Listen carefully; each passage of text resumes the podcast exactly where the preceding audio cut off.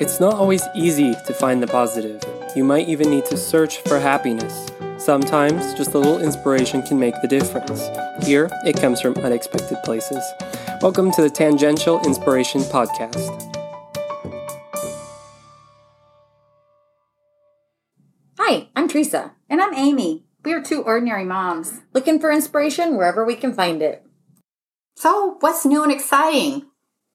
I'm excited for the clocks to move forward next weekend. know. And I will lose an hour's sleep, but still, it'll be light longer. That's nice, Um, yeah. My mom knitted me an adorable little beanie. I'll have to wear it maybe Cute. and this week for a run What before color? the. It's cream, Oh, I kind love of a that, taupe, yeah. kind of in between a taupe and a cream, but Pretty. Um, yeah, super cute. hat. And we went to my nephew's performance of James and the Giant Peach, and he killed it. Yay. So kind of nice getting some family time and little normalcy. Right, I love it. You will love this. There's a young lady in Detroit who's trying to keep non recyclable chip bags out of landfills Oh, and helping the homeless at the same time. Wow. I know, super combo. cool.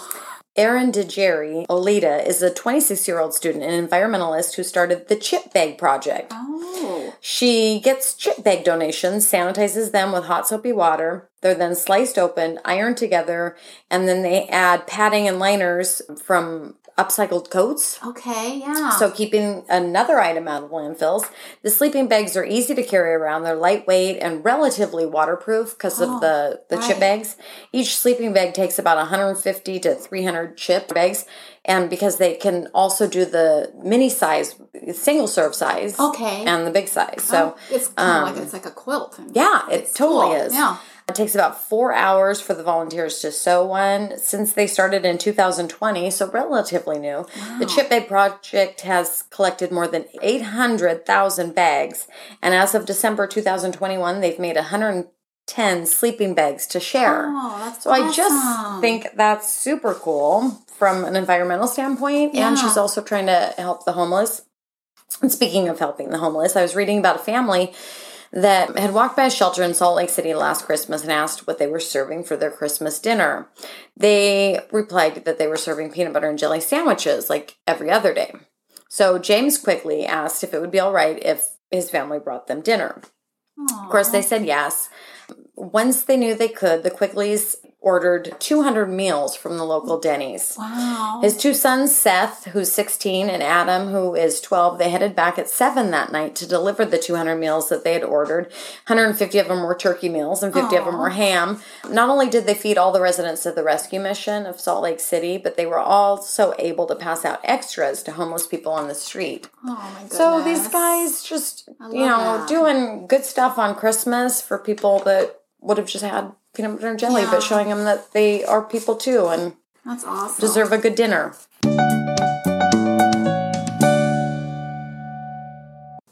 I'm sure everyone's painfully aware of the war that's happening in Ukraine.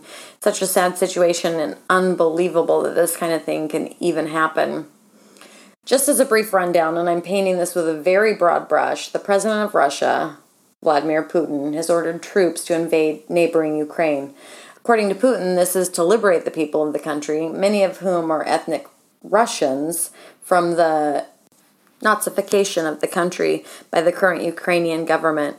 This, of course, is an absolute lie. Putin's actual goal would appear to be to return the Ukraine to a subservient country under Russian control as a buffer to NATO, much like during the days of the USSR. The reality is that this is a full scale invasion by Russia of a sovereign country.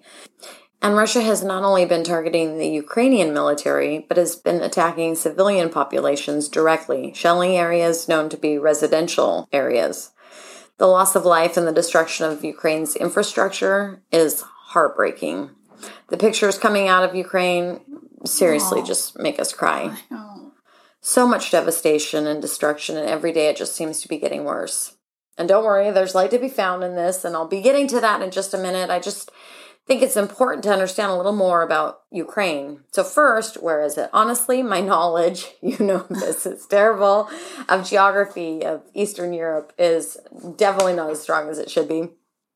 Before all of this, I know I couldn't have picked Ukraine out on a map. It's the second largest country in Eastern Europe after Russia.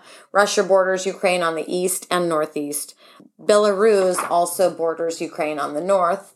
Poland, Slovakia, and Hungary are to the west, and Romania and Moldova are to the south.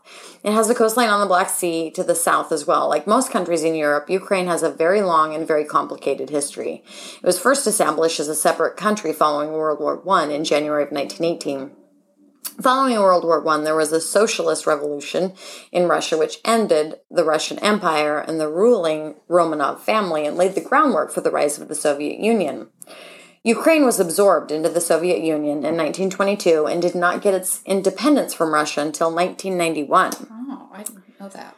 During World War II, the Germans invaded Ukraine and laid siege to Kyiv. Just as a side note, many people know the capital of Ukraine as Kiev, which is a Russian pronunciation, versus Kyiv, which is the Ukrainian pronunciation, as my oldest son is quick to remind me of because I interchange them. Oh, Also, it's just Ukraine and not the Ukraine. Kyiv became famous in World War II for the Battle of Kyiv due to its fierce resistance to the invading Nazi army. Around 6 million Ukrainians were killed during World War II. 6 million. oh my god. And it took decades for Ukraine to recover. In 1989, the Soviet Union started to come apart. The Berlin Wall was torn down. The Soviet Union under Mikhail Gorbachev started major reforms. In 1991, Ukraine established its independence from the Soviet Union and Russia. Moving on from the Soviet Union was not easy for Ukraine as they had an economic slowdown which led to almost a decade long recession. There was also a lot of political corruption and turmoil. Disputes with Russia didn't help things. Between 2006 and 2009, Russia choked off the supply of gas and oil to Ukraine, leading to a very difficult economic time for, the, for Ukraine. In 2014, Russia invaded Ukraine to take control of the southern region of Ukraine called Crimea. This part of Ukraine is comprised of a lot of ethnic Russians, and many of those Ukrainian citizens wanted to become part of Russia. Although only Russia recognizes Crimea as being part of Russia, it's been a continuing dispute and controversy since 2014. Since that time, Ukraine has strengthened ties with other European countries and the European Union in general.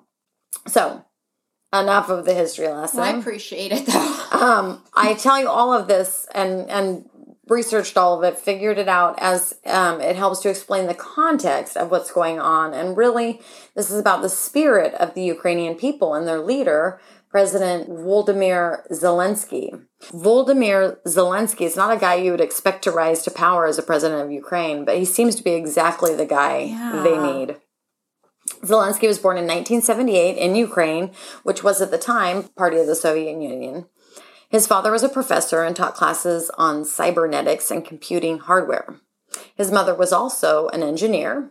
So, two smart parents. Yeah, Zelensky and his family are Jewish. His grandfather fought for the Soviets in World War II against the Germans, while his grandfather's father and three brothers were murdered in the Holocaust.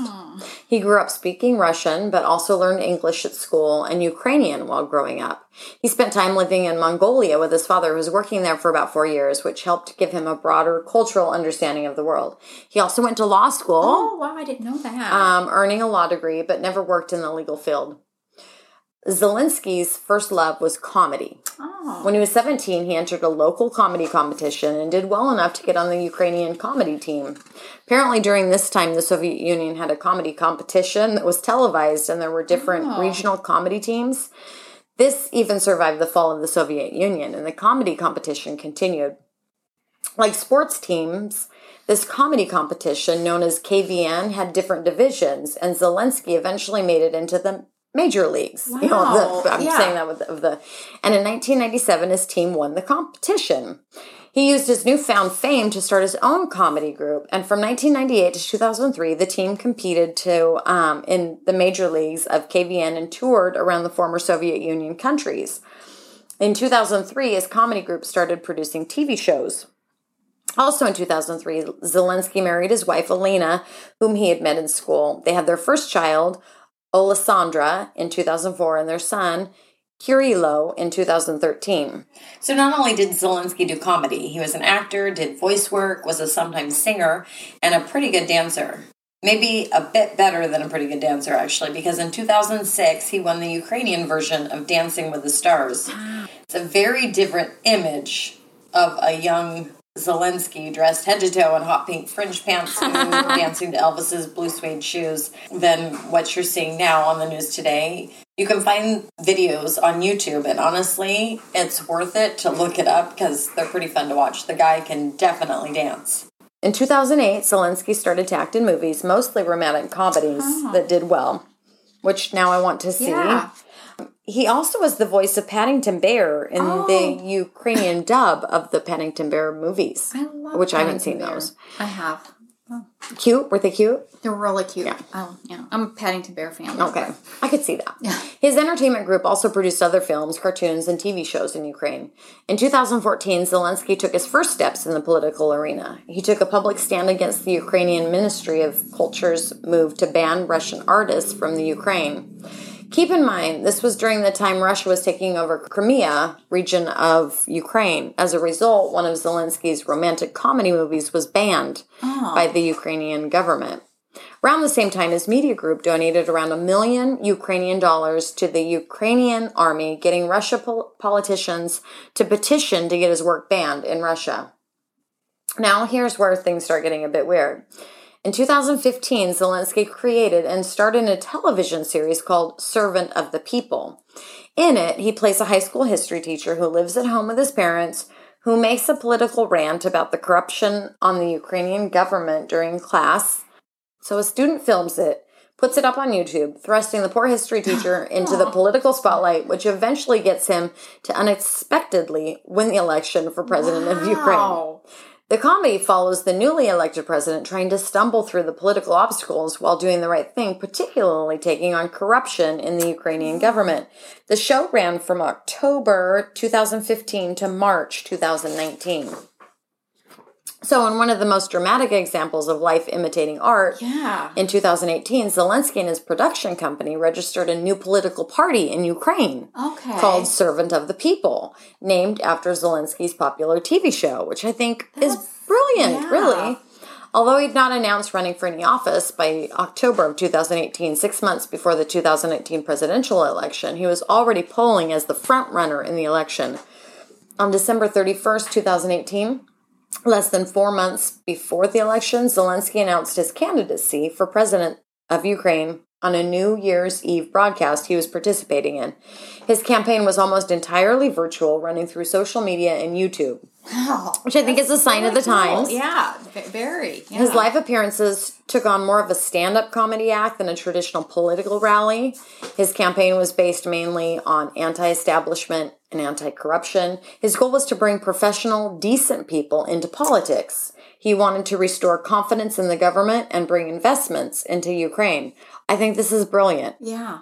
Zelensky beat the incumbent president, Petro Poroshenko, by almost 73% of the vote. Wow. Zelensky was inaugurated on May 20th, 2019, as the first Jewish president of the Ukraine. As one of the first acts, he dissolved the Ukrainian parliament and called for new elections in an attempt to root out corruption.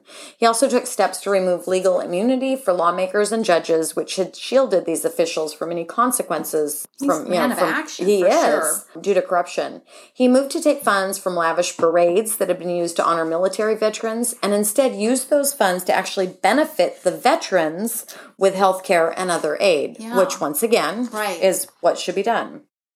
He also tried to expand access to media, which had largely been controlled by Ukrainian oligarchs and the political elite. Obviously, I'm only skimming things with the President Zelensky's presidency because I want to focus on President Zelensky's leadership in the current Ukrainian Russian war. The Russians started building up military assets on the Ukrainian border in August of 2021. President Zelensky started reaching out to the other world leaders in NATO in order to try to de escalate the situation. He tried to negotiate with Russia as well as even made a direct appeal to the people of Russia to prevent an armed conflict. He really made an effort to solve this diplomatically, knowing the invasion by Russia was pretty much inevitable. On February 24th, 2022, Putin declared that he was initiating a special military operation in the Ukraine, and tanks and troops started across the Ukrainian border. And while Putin said he would only attack military sites, almost immediately missiles hit civilian targets. Putin has tried to spin this to the world and the Russian people as a limited mission to liberate the citizens of Ukraine from a Nazi government. The fact that the president of Ukraine is Jewish and that nothing about the Ukrainian government is remotely like the Nazis is, yeah. you know, totally ignored. Zelensky addressed his nation, indicating that Russia had invaded and that he was a top target of the Russian military. He also stated that despite that, he would stand with his people and stay with his country.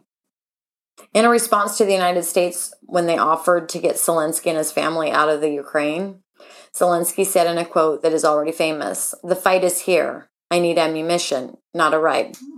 Zelensky has harnessed social media to keep in touch with the people of Ukraine and the world by making public statements of support to the Ukrainian people and pleas on their behalf for help from the rest of the world. We Ukrainians are a peaceful nation, but if we remain silent today, we will be gone tomorrow. Unlike so many other leaders before him, Zelensky is not holed up in a presidential palace somewhere. There has been much coverage of him in military gear, meeting with soldiers and citizens like in active military zones. He's on the ground with his military, leading from the front. And wow. this is why yeah. I just admire this guy. At the time this is being recorded, there have already been three assassination attempts on his life. In fact, one of the difficulties, you know, in doing this story we talked about. Yeah it's very real that by time this goes live, he could have have they could have been successful and he could be dead. But I just have to believe that that will not happen and he'll make it through. So far, despite the might of one of the world's largest militaries attacking, Ukraine has been amazingly resistant. Cities are being bombed, civilians are being targeted, and yet Ukraine does not give up. Ukrainians from all over the world are returning to Ukraine to defend it citizen militias yeah. have been formed with everyone from teenagers. I saw yeah. like this model. Yeah. Showed her in like she was Miss Ukraine. Wow. Showed her in her bikini and then showed her with her, her fatigues. Right. She's ready to fight for her country. So from teenagers to retirees in their 80s, pretty much anyone who can handle a gun is taking up arms. Distilleries have stopped making vodka and other spirits or joining forces with citizens to make Molotov cocktails for militia members to use to destroy vehicles and mm-hmm. hamper Russian troops. Just the other day, 10 Russian troops were captured in an elevator when they tried going to the roof of an office building to take up sniper positions. The building security saw them getting into the elevator and shut down power locking them inside. Militia groups made up of farmers had captured, they've captured tanks and missile launchers when they've been bogged down in muddy fields. I just love that these people are coming right. together. Every, yeah.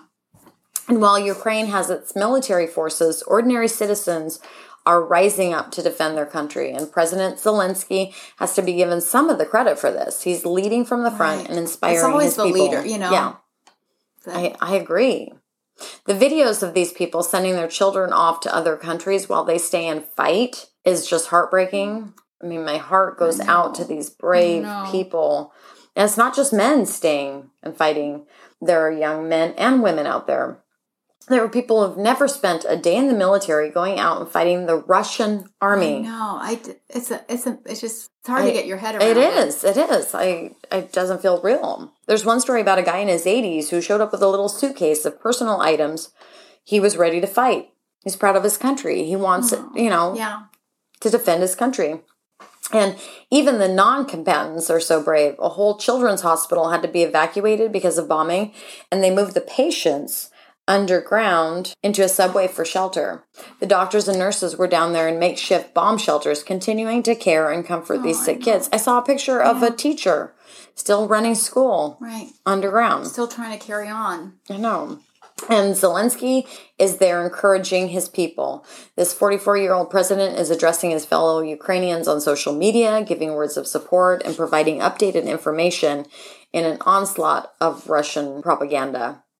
These aren't highly polished studio addresses, obviously. We've right. seen them. Yeah. He's shooting these on his iPhone, sometimes in an office, but often in the streets among both troops and citizens. We are here. Our military is here. Citizens in society are here. We are all defending our independence, our country, and it will stay this way. This guy, brave Yeah, beyond totally belief. brave. His leadership style is uncommon for modern politicians, and Russian President Putin has had very unfavorable comparisons.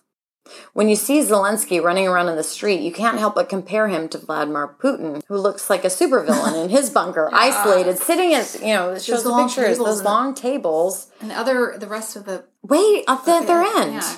Why does he need that? I don't know. But isolated sitting at his long table, said David Patrick Patrikarakos, a British journalist covering the invasion.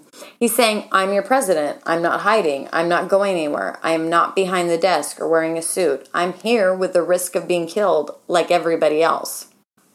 Hampus Knutson, a crisis communication specialist, says it's always more important what you do than what you say. Zelensky does what he says. He shows both action and heroism, the exact kind of behavior he wants from both his population and the outside world, and increases the chances of getting just that. The spirit of the Ukrainian people is so incredibly inspiring to me. oh, People from every walk of life are joining together to defend their people, to defend their homes against a force that can only be described as evil. I mean, we Yeah. just don't have words for it. The unprovoked attack on Ukraine and the capture of Ukrainian cities and citizens. it's just wrong. I, I, I just don't get it. The destruction of vital infrastructure, the targeting of residential areas and hospitals, and the use of illegal weapons, such as cluster bombs, are clear war crimes under international law. But the Ukrainian people still fight, and they have actually held back the Russian military in a fashion that was wholly unexpected by the world and by Russia. I fear for these people and I hope more help comes to them from the world. I understand it's more complicated, you know, than I can wrap my head around, and fears of another world war preventing more direct aid. But what's going on in Ukraine is simply wrong. I have no idea how this will turn out, but the cost to human life has already been too great. Millions of Ukrainians have been displaced, and an untold number have died. There have been many losses on the Russian side, too. Many of those soldiers on the Russian side have no idea what they're even fighting for and simply want to go home. I saw a beautiful picture of a captured Russian soldier. The Ukrainians gave him tea and let him call his mother. Oh my gosh. And so- yeah, that speaks to the people. Yeah, he didn't want to be there. Despite heavy economic sanctions on Russia, Putin does not appear to be giving up. I certainly hope this changes soon, but I fear it will not unless the rest of the world takes a more direct stand against the unjust unilateral attack on Ukraine. My hopes are with the spirit of the Ukrainian people. We talk a lot about people having heart, grit, and determination. And those, I mean, the Ukrainian people are shining examples of that. I'm so inspired with President Zelensky and his love and encouragement for his people. He not only stands for his people, he stands with them with courage in a way we haven't seen in a long time. I, I Yeah. can't think of the last time I've seen this, if I ever have. Despite his background in comedy, there's nothing funny about how this man loves this country. And I just, I so admire him and definitely prayers for the people. I know that people around the world are looking for ways to help people in the Ukraine right now.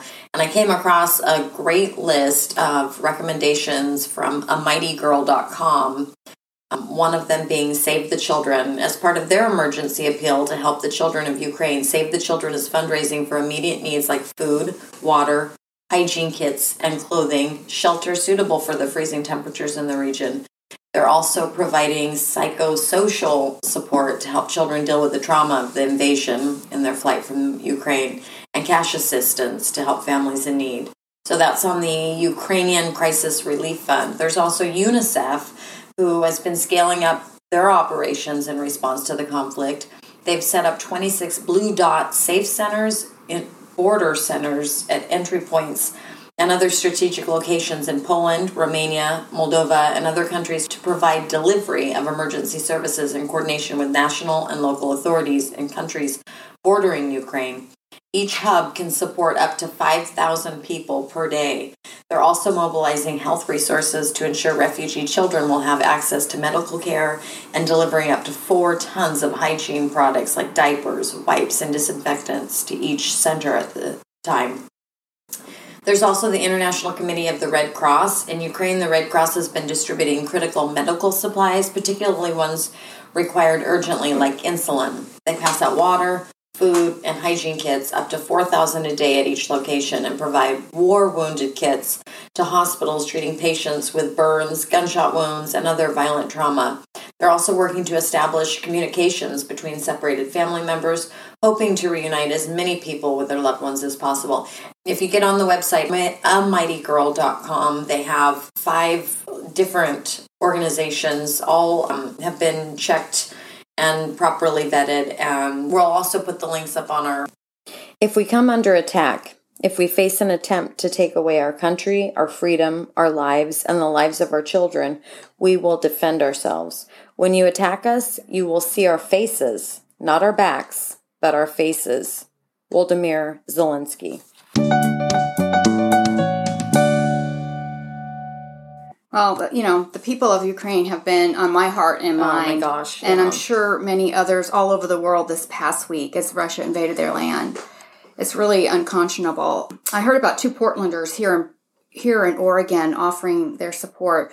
One is Portland artist Tatiana Ostapenko, was born and raised in Ukraine and left 20 years ago. Tatiana says, It's my home. It's where all my childhood and formative years are. It's an intrinsic part of me. Her paintings are inspired by her homeland. They are beautiful scenes of Ukraine. One I liked in particular is of three women standing holding bouquets of flowers. She is selling every piece of her artwork to raise money for Global Giving Fund, a nonprofit helping with the relief efforts in Ukraine. Another Portlander uh, helping to raise money for Ukraine is Gifford's Flowers. I love this. The shop owner, Laura Gifford Kerr, said we just need we just saw a need and we were like how can we give back in a way we know how and she was inspired by ukraine's national flower which is a sunflower Mm-hmm. So all sunflower sales 100% of profits through march goes to rec Oh, to um, direct relief an organization helping cover medical needs. Then finally in episode 5 we talked about uh, marcus samuelsson his involvement with world uh, central kitchen during covid. He had converted his restaurants Red Rooster in Harlem, Marcus B&P in Newark, and then the Red Rooster in Miami into community kitchens that partnered with World Central Kitchen, and they ended up serving over 230,000 meals to those in need. The founder of World uh, Central Kitchen, Spanish American chef Jose Andres, is in the Ukraine on the front line. He's serving hot meals of chicken, rice, and vegetables at the border of Ukraine and Poland. Serious hero right there. Yeah, totally. He also made a delivery of flour to a bakery run by Caritas International. It's a Catholic charity. Uh, Russia's invasion has led to a flour shortage, even though the country is one of the largest wheat producers in the world. Jose had to rent a car in Poland where he was staying and then transfer the bags to another vehicle inside Ukraine.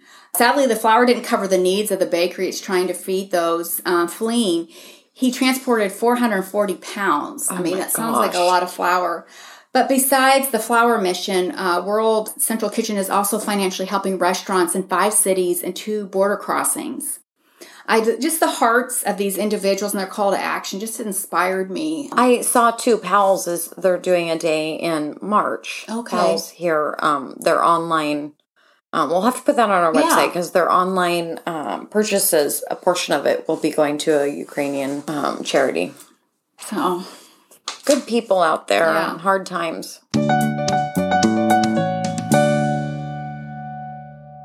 It is during our darkest moments that we must focus to see the light. Aristotle. Thanks for listening to Tangential Inspiration. We really want to hear from you. Email us your comments or story suggestions at tangentialinspiration at gmail.com or leave a comment on our website, tangentialinspiration.com. Our website has all our podcast episodes, show notes, stories, follow ups, and links to websites and books we talk about. Like and subscribe to us on your favorite podcast app, and you can also follow us on Facebook, Twitter, and Instagram. Have a great week.